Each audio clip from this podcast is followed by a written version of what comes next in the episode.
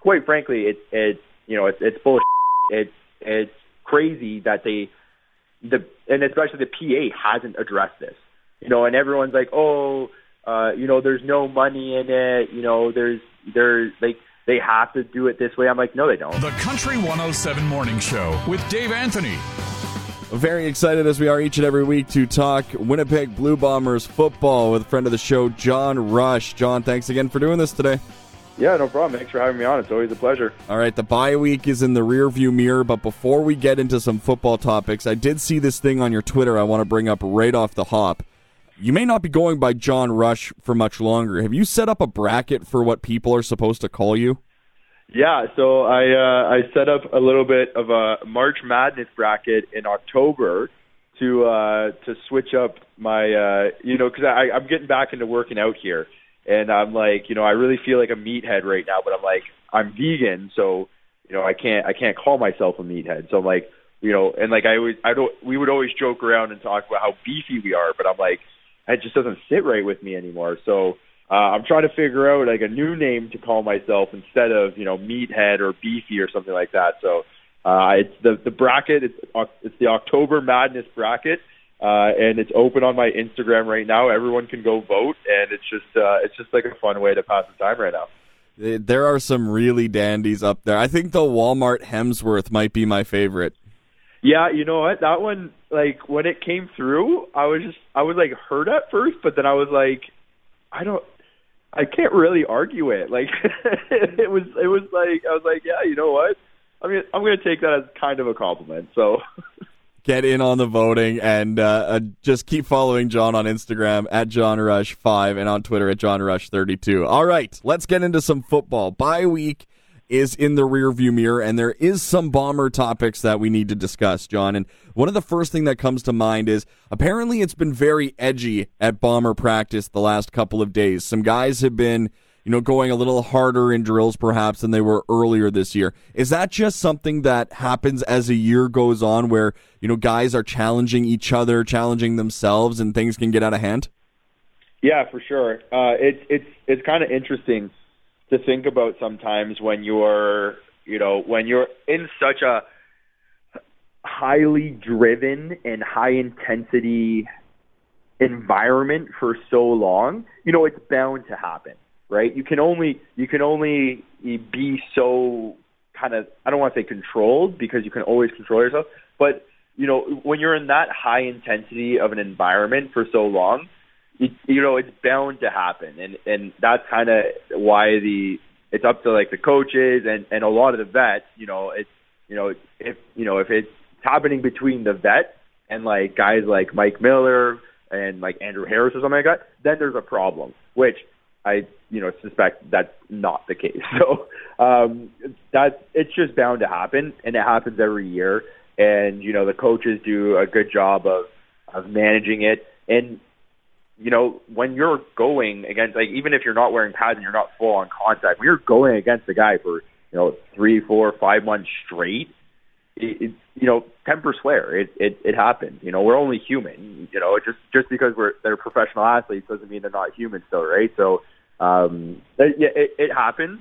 Uh, but like I said, you know, it's kind of up to the vets and, and the coaches to make sure, like, to keep it in, in control and make sure that there's a, there's a healthy way to release that um, you know, that, that kind of buildup of maybe frustration or just kind of intensity uh, instead of, you know, letting it create like either a divide in the locker room or just a full on brawl where someone might get hurt.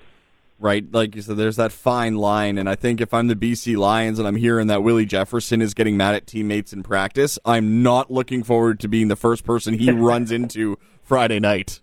Exactly. Yeah, exactly. That would not be the ideal situation to be in. I don't think there's an ideal situation to be hit by him at any point, but especially if he's mad.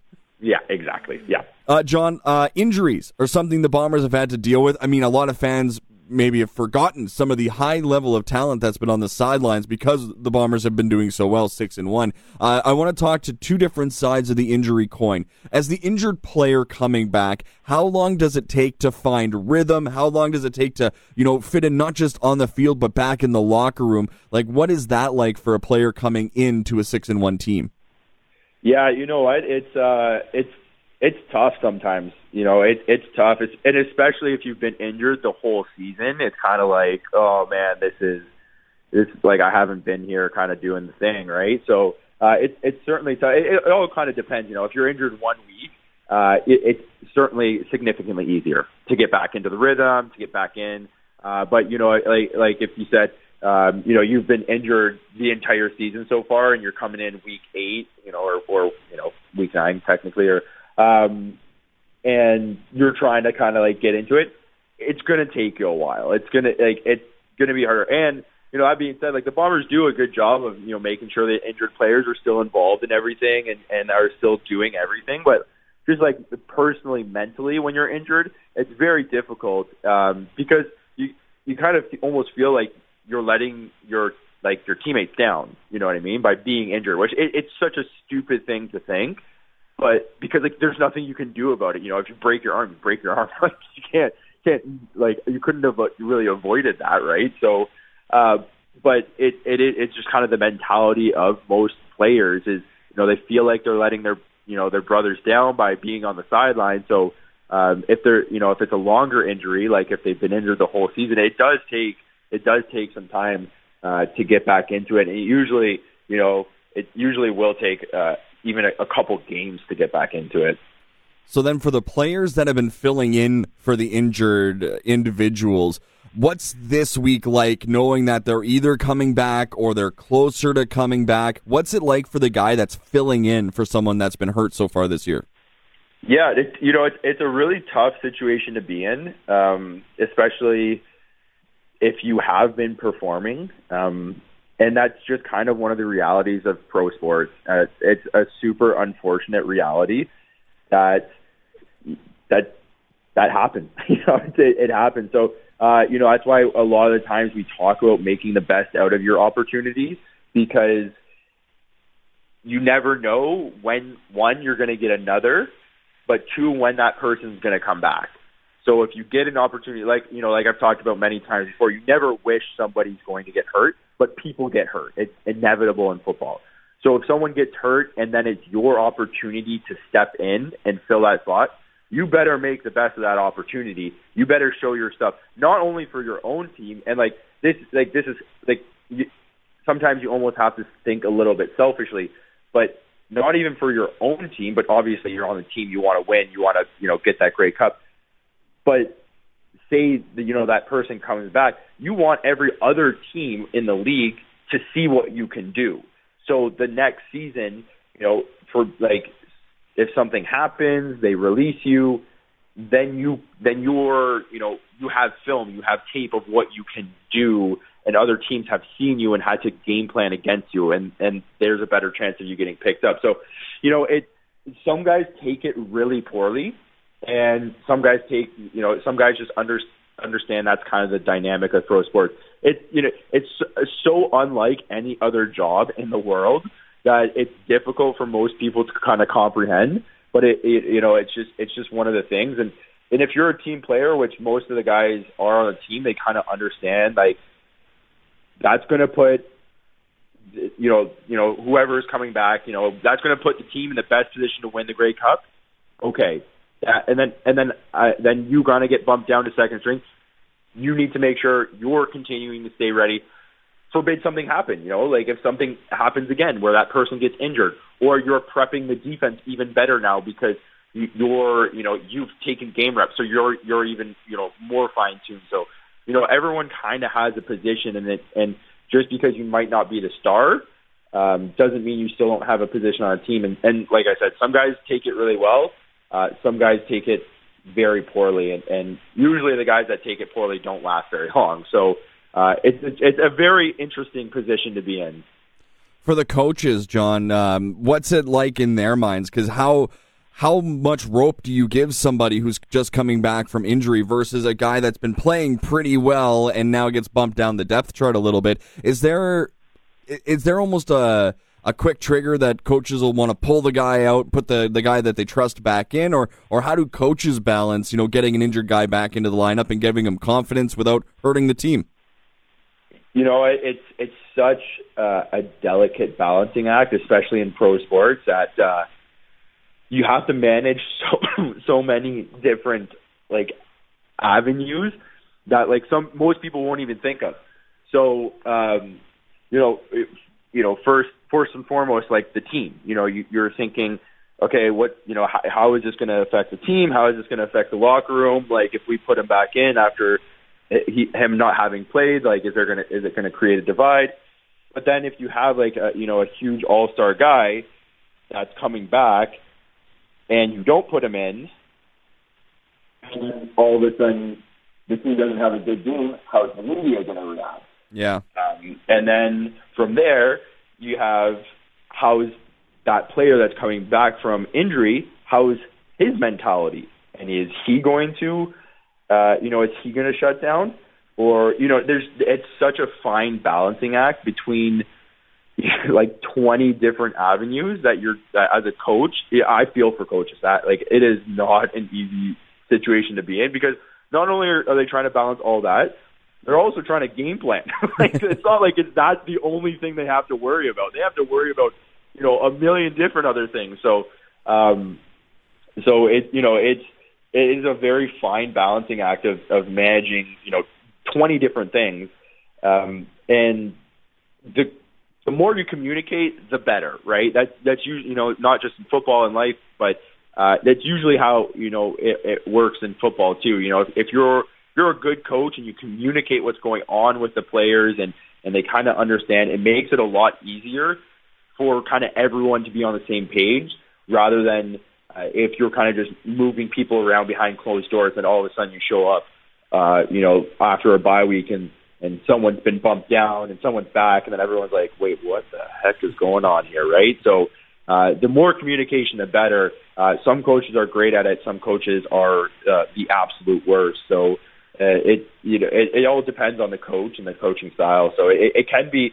you know it can be incredibly stressful. And like I said, I feel for the coaches. It, it sucks. Well, the coaches are going to be in tough this week on both sides. Uh, Winnipeg and BC. I think BC's better than their four and three record that has them third in the West, and I think Winnipeg's right where they should be atop the West at six and one. But you start looking at the numbers. You go Collaros versus Reilly. They're neck and neck. Uh, Kenny Lawler and uh, former bomber Lucky Whitehead are both having big years defensively. It's big. Which matchup are you most looking forward to? You know, head to head come Friday night.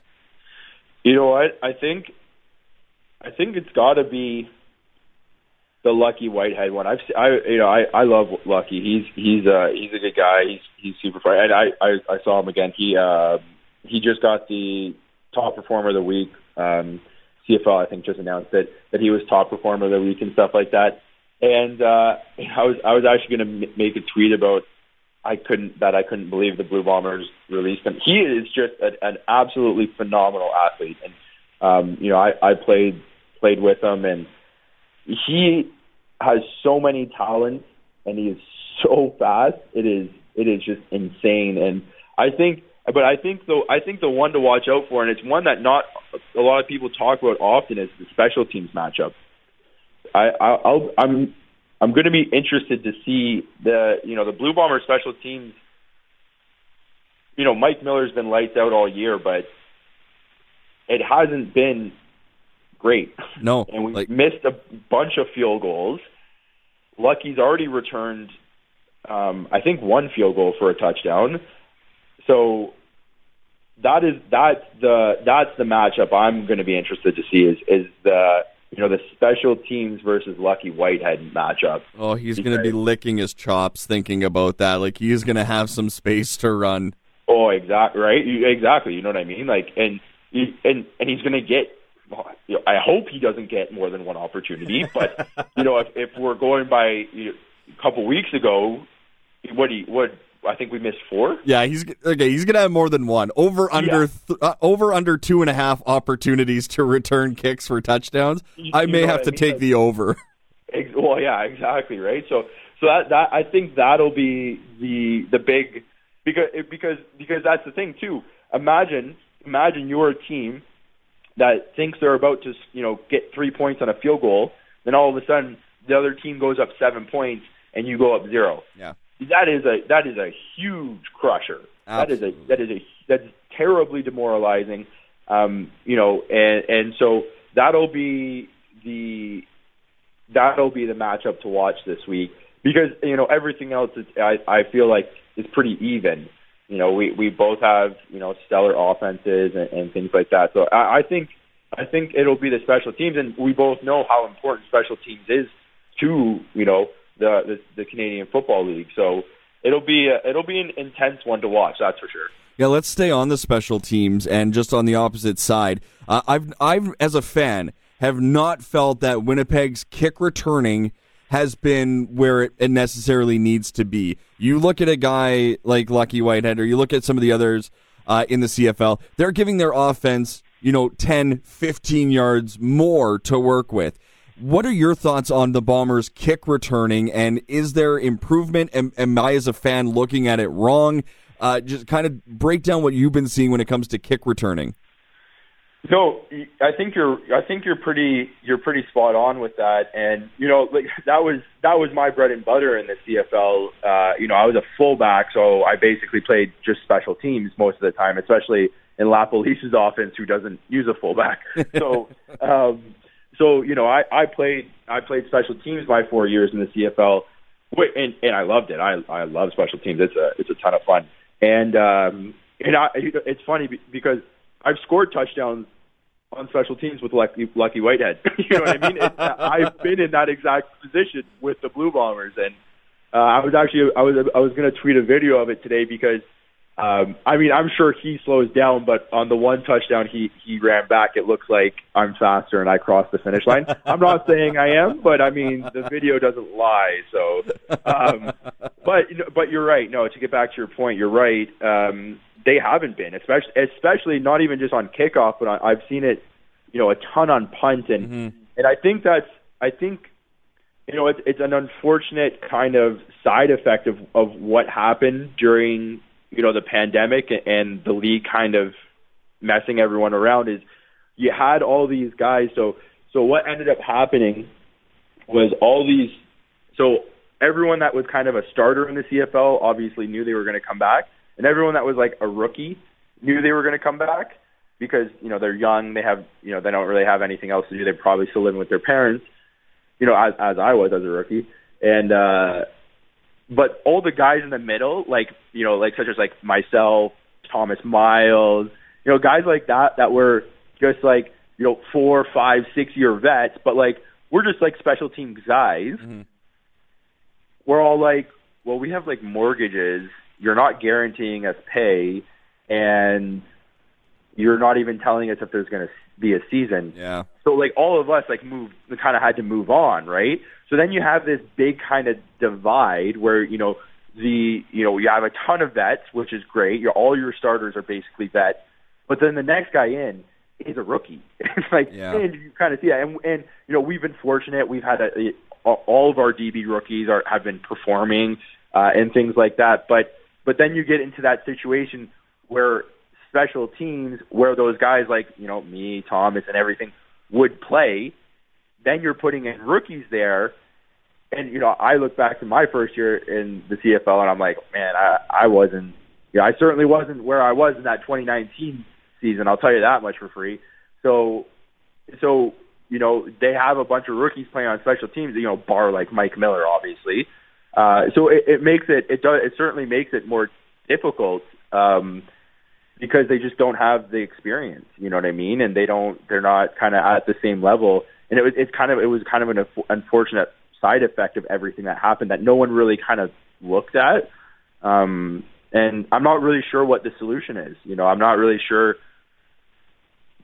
what what they can even do about it. But you're you're right. Their their return game has sucked this year. like it hasn't. They. I don't even. I don't even think I've seen really one that sparked more than like a 30 yard gain. Um, and you and usually like I played with Ryan Lankford. Mm-hmm. I played with. Uh, I played with Lucky, obviously. I even played with Charles, and Charles is, is, is unbelievably good uh, returner as well. Um, I, you know, I played with some very talented returners, and that, and that, re- like that, that reverse they did last game. I don't know. That was a, that was really I don't know. That was yeah. Weird. Yeah, um, I, I, just I'm reading right now. Actually, a couple of guys that are coming back is explosive kick returner Janarion Grant and run stuffing defenseman line uh, defensive lineman Steven Richardson. So they could both really, really help with um, the kick and punt returns. Yeah, no, yeah, it's Janarion. Janarion's great. He's he's such a good returner. He's yeah, he and he's not afraid to just go in and get the ball. It, it'll that'll be interesting because it doesn't, you know, it doesn't matter how good of a returner you are if you're not getting the, you know, if you're not getting the space, right? That's just it. Like that's something as a fan I never would have thought of. I always look at okay, the guy with the ball needs to do more. But like you're saying, you're a guy that's been on that field. If you miss your assignment, that guy's not going anywhere.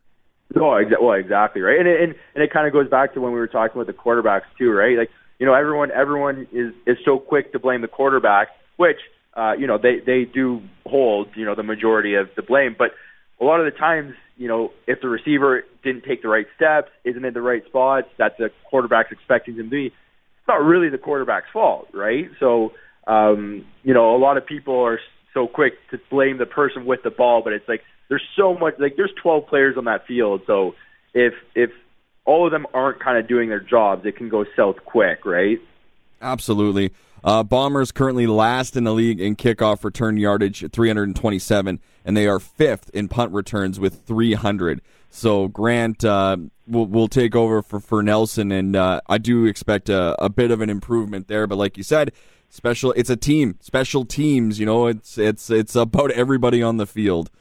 Uh, there's a few more bombers that are making their way back from injury. I'm, I'm looking at like uh, linebacker Kyrie Wilson, defensive backs uh, Kramati and uh, Noah Howlett. Josh Johnson also uh, making his way back. Just to go back to the injury uh, one more time, which position in football is the hardest to pick back up after an injury, in your opinion? Is it you know DB? Is it quarterback? Which which position is the hardest to jump back into after a lengthy layoff? That's a that's a that's a really great question, actually. Uh, I think I, I like. Think hold on. I like how you're surprised when you I ask good questions like this. it's like you're almost like dumbfounded. Like, hey, that guy actually came up with something useful. No, no, no. It's it's no. It's um. I just I, I honestly I've, I've been I've been doing interviews for uh probably 10 plus years now and I, have never heard that question before so it's I try and ask one every week where you where you sound surprised that I asked it yeah, and there, there, we go. Hit that one. All right. So yeah. back to it. Which position is the hardest to jump back into after being injured? Yeah, that's that's like I said, that's a great question. I think the I think um, I, it, it would really depend, to be honest, on on the injury for the most part. Um, you know, like if you're uh, if you're a quarterback and has got a concussion, I'm I'm gonna go with it. Was, it's that one. that, that one's definitely the the hardest one to get back into. Uh, because yeah, like you're just not mentally there. Actually, you know what? I think that would just straight up be my answer because you know I've I've torn my ACL, I've pulled my hamstring, I've broken every finger in my hand before and things like that. I've you know I played my entire last season of college on a broken leg, and you know for the most part you can kind of get back into it, but I as a quarterback it's it's difficult because you rely so much on your brain and yeah. things like that. You you can really see it too when you're watching.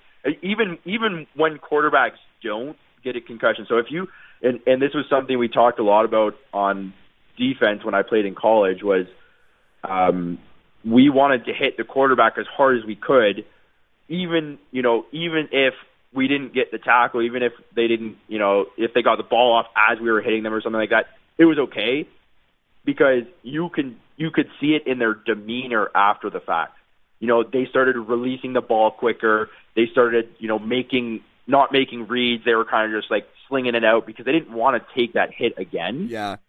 So, um, so yeah, I think I think I would have to say that you know, uh, quarterbacks coming back from con- concussions would definitely be the toughest because you can see it like and like it, and it's tough coming back from concussions in general. Sure. Like it, you know what I mean? Like oh, yeah. every position, but every position, you know, like as a fullback, you, you kind of just, you know what, you, just kind of go whatever. You know, yeah. you stick your your you kind of stick your nose back into it. But you know, but for quarterbacks, it, they rely so much on their heads and minds that you can really tell when they come back from it. Now, for me as an outsider and as as a fan, just for minor stuff, I would think that you know the DBs and those in the secondary would have a really hard adjustment to the timing because it's faster than it is in practice. You know, live game is is much faster, and I think that would be the area of concern if if watching this game come Friday is watching Mike Reilly being able to potentially pick apart that secondary. Where do you see an area of concern Friday night for the Winnipeg Blue Bombers, or is there one? An area of concern would be, I mean, you're you're right. It is it is faster, and especially um, especially with a, a quarterback like Mike Reilly. You know what I mean? Who has that experience, has that um, you know know how, and he's you know he's, he's a savvy vet. You know, oh, yeah. And he's tough, and you know he's tough. He is uh, tough. Like that guy, that guy could fight Chuck Norris, and it would be close. Like that's how tough he is. Like exactly right. Yeah. So you know, uh, so you're right. That that definitely is you know something to watch. Uh, but I think I think my my biggest concern would be a, a team concern, um, where and this happens quite often. And you know, it, we they try and do as good a job as possible with the Blue Bombers to uh, mitigate the fact. But coming off of a bye week, play it, it's very difficult. It's very mm-hmm. difficult for players not to be. Um, I don't want to say more relaxed, but like it, they they've had a week off. They're not as into it. They you know they kind of need to get back into it and everything like that. So if they, my my biggest concern with this would be like what happened in Toronto, where they just came out flat, and then they they kind of they the the Argos got up on them, and then they couldn't really recover. Um, yeah. You know what I mean? Yeah. So they were still kind of in the game, but they just could never really recover. They never really got their footing or anything like that. And that that would be my concern this week is because they're coming off a bye week. They're six and one. Everyone's pumped. You know, they're high on their horse they, you know, everyone's talking about how amazing they are. If they start, you know, like kind of drinking the Kool Aid here and believing the hype, this it might it might be a, you know, kind of a bloodbath. Yeah, they're going to get a quarterback like you know Mike. Ryan. It's not like it's not like the BC Lions, like you said, that you know their four and three record is not indicative of how good a team they are. They are a good team. I think I think the CFL Power rankings have them at like second or third. Absolutely. Like they are a good football team that are they, they're being very much underrated right now. And obviously, as we know, Mike Reilly is a very good quarterback. So you know, if, if they start kind of drinking their own Kool Aid here, I think I think it, it might be a, a recipe for disaster. A few more things uh, about this football game I want to pick your brain about, and then uh, we'll get into what uh, some other stuff here. Uh, just in a sentence or two, how much confidence do you have in the kicking to the point where if you're the coaching staff, you say, okay, that's done, two point conversions, we're going forward on third down, or we're punting, and you just take the field goal attempts out of it? Is there any thought of that in your head that could be going on with the Bombers right now? I'm surprised they haven't started going for two more often already. That I would have I would have already been there at this point. Yeah, so like this this game especially coming off the bye, if there's any indication that the kicking game isn't where it needs to be, you see them going for two or you see them being more aggressive on third down, maybe like third and two, you see them maybe going for a little bit more? I would I would love to see to see that happen. Whether it does happen or not, I'm not 100% sure. Uh, just I I know the coaching staff and they're more strategic than that. They're not risk takers. Mm. They're they they do you know they, they take calculated risks certainly, sure, but they're not that aggressive. Um, but like I said, personally, if I was if I was in this situation, I would have already been going for twos on uh, you know uh, after point attempts. I I mean there are teams that just straight up do that anyway. Yeah. even with good kickers, they just do that. um, so you know they they've they've looked at the risk and they're like, yeah, no, it's better to get the two. So yeah, so for for sure the after point, I would have already been going for two. Um, the third and two thing, I I don't think they'll do. They're not uh, they're not that aggressive a risk taker, I don't think. But you know, it would be it would be nice to see. It's, I think next week we're going to be talking about either the kicking situation being solved or something that's going to be a legitimate concern the rest of the year, like it is now. I think there's either one of two ways: it gets solved or it doesn't, and we just white knuckle it anytime it's third or it's there's a field goal. I think that might be the situation we're in. Yep. Yep, I, I, think I would agree with that. Uh, one thing here before we get into uh, some lighter stuff, I saw this tweet from uh, Derek Dennis, and, and it, revol- it, involved uh, a couple of players. The Elks signed defensive lineman Chris Kasher and released DB Brian Walker. And that's interesting to me because of the tweet that Derek put out saying that's why signing a multi year deal in the CFL is dumb. Teams can cut you with no salary cap penalties, and you're left with no guaranteed money. This is a big issue in football, and John, I'm sure you can speak to that as you kind of alluded to that a lot of guys who maybe should be playing aren't because they had to choose life and making mortgage payments over chasing uh, their their love of the game. Yeah, no, exactly, and it's it's something I've I've spoken about with the PA. It's something I've spoken about with um, you know a ton of people. It is it is just a, such an absurd concept that if you sign a contract within the CFL None of the money is guaranteed except for the signing bonus. But that's the thing is they only give out signing bonuses to like the the best of the best.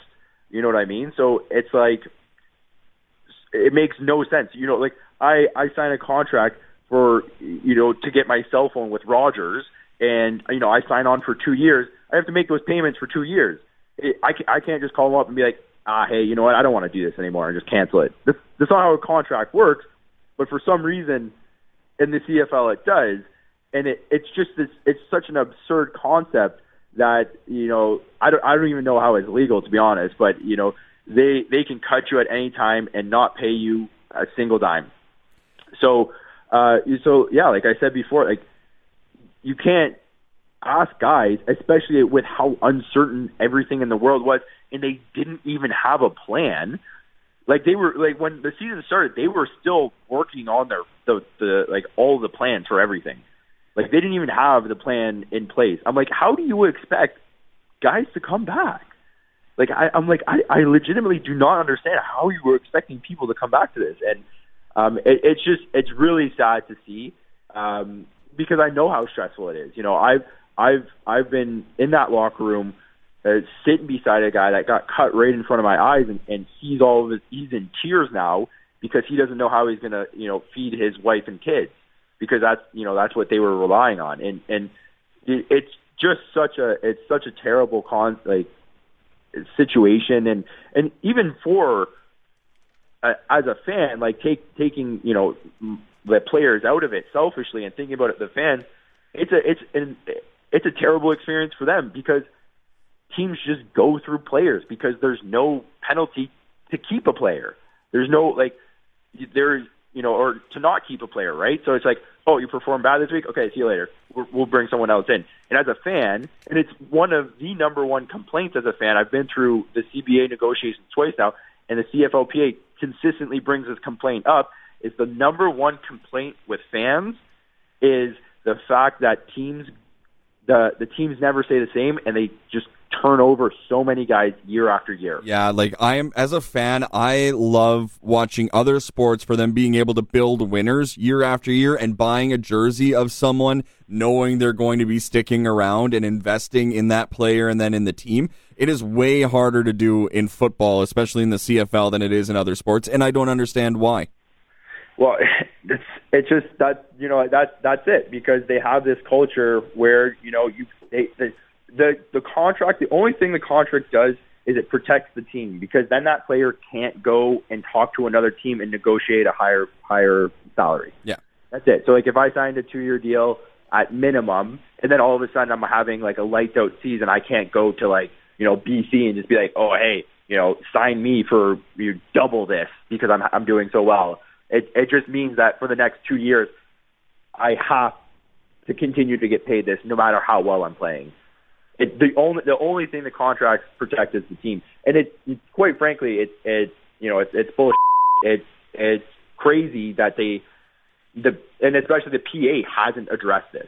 You know, and everyone's like, oh, uh, you know, there's no money in it. You know, there's there's like they have to do it this way. I'm like, no, they don't.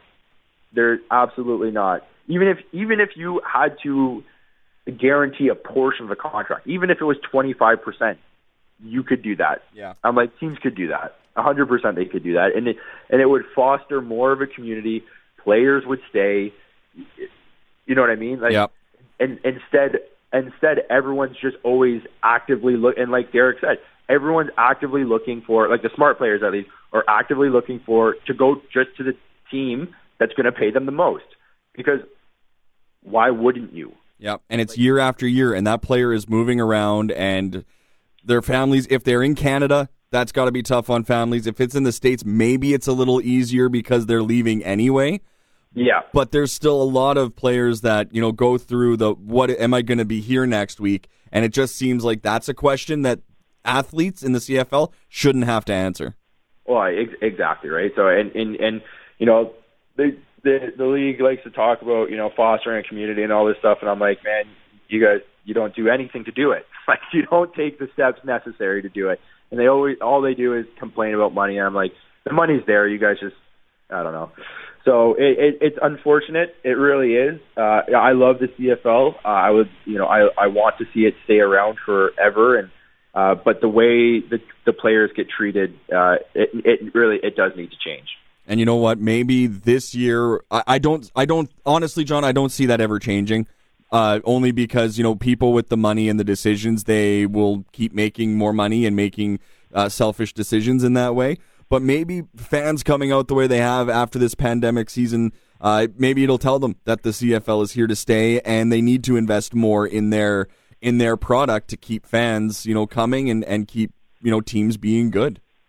You you would love you yeah I would I would love to see it. You know I would love I would absolutely love to see it. And I think you're right. I don't think it r- will really ever change. I think the only way it really changes is in a you know a CBA negotiations that and like I said I think it starts small. I think it's you know guaranteed 10% of the contract. It's- Yeah. You know, I'm not saying I'm not saying we have to go straight from zero to no. You have to guarantee 100 percent of the contract, but you know you wedge yourself in there. No, Yeah. guarantee 10 percent, and then in four years it's 25 percent, and then in, in the next CBA it's 50 percent. You know what I mean? You kind Yeah. of just build your way up. But then you think on the other side, it's what are they going to be taking from you to get that, right?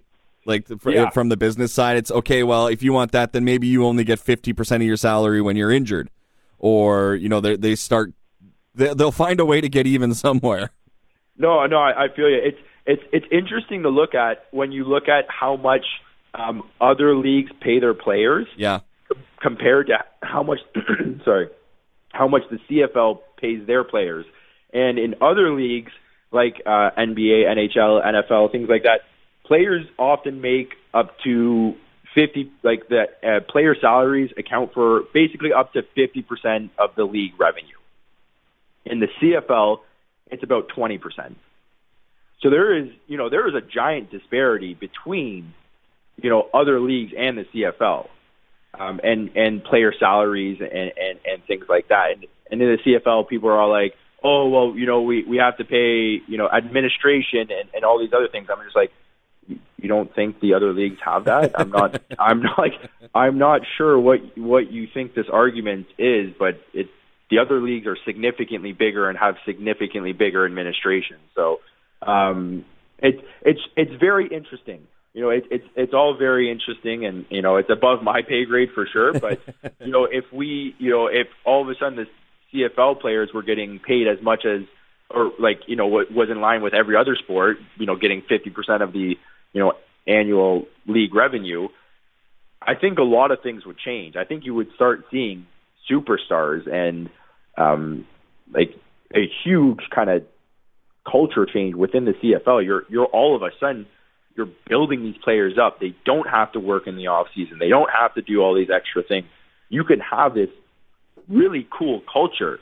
Um, but like I said, you know, it, and we both talked about that, you know, the, the decision makers are going to be you know, greedy in their own regard. So, but the, even just to your point again, like you can build full on marketing campaigns in each individual city long term based on players staying. Like it shouldn't be just a given that Andrew Harris is going to stay in Winnipeg because he's from here. You know, like it, it should be because the team's invested in him and he wants to be, you, you know, like that kind of guy. And marketing is another huge area where the CFL is lacking. And I think that could potentially be fixed by having long term players in areas like Winnipeg, or you know what I mean.